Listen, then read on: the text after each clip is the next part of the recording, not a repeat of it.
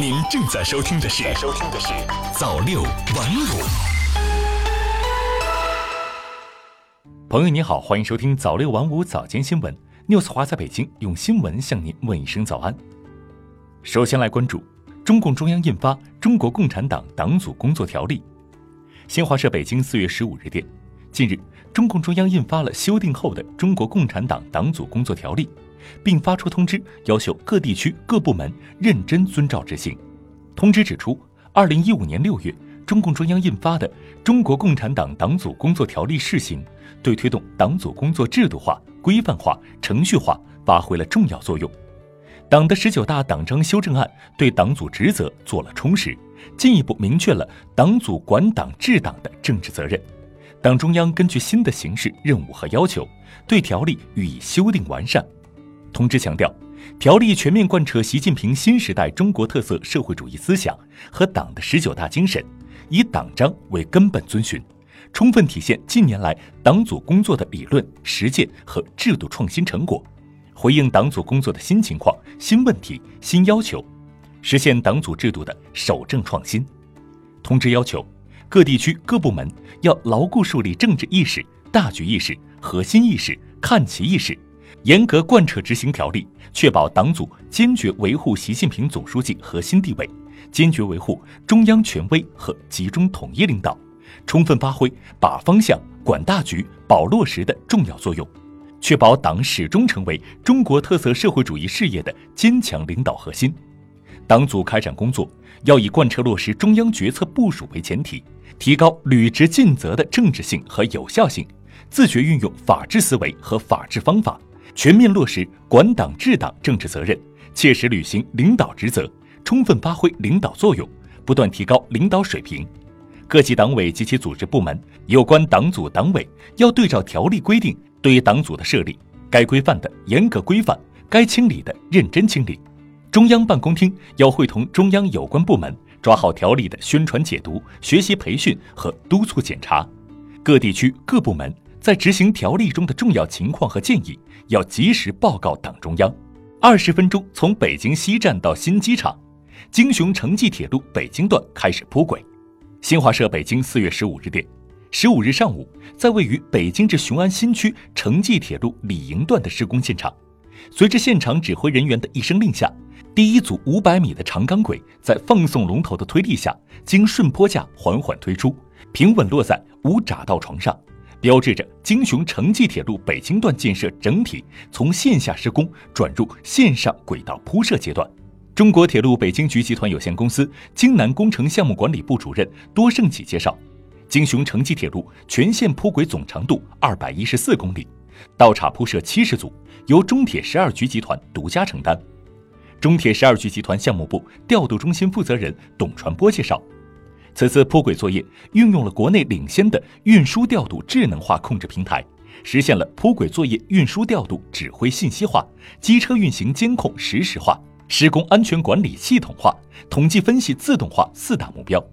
机车上安装了国内自主研发的北斗定位系统，可在实际铺轨作业中精准定位机车在线路上的行进位置。同时，机车前后方安装了摄像头。能实时传输线路上的机车运行画面和行驶速度，确保铺轨作业运输智能化、信息化。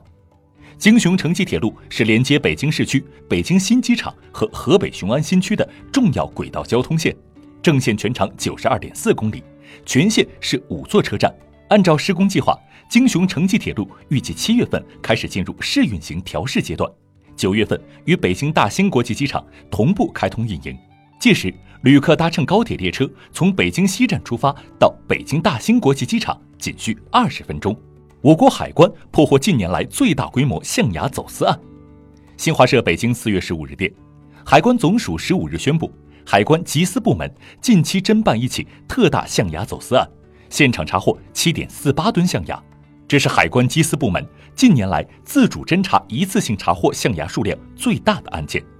海关总署副署长。全国打击走私综合治理办公室主任胡伟当天在新闻发布会上介绍，三月三十日，海关总署指挥黄埔海关缉私局在合肥、南京、北京、福州、青岛海关缉私局和地方公安机关的支持配合下，出警二百三十八人，分为三十六个行动小组，在多地展开收网行动，一举抓获二十名犯罪嫌疑人，查获两千七百四十八根象牙，合计七点四八吨。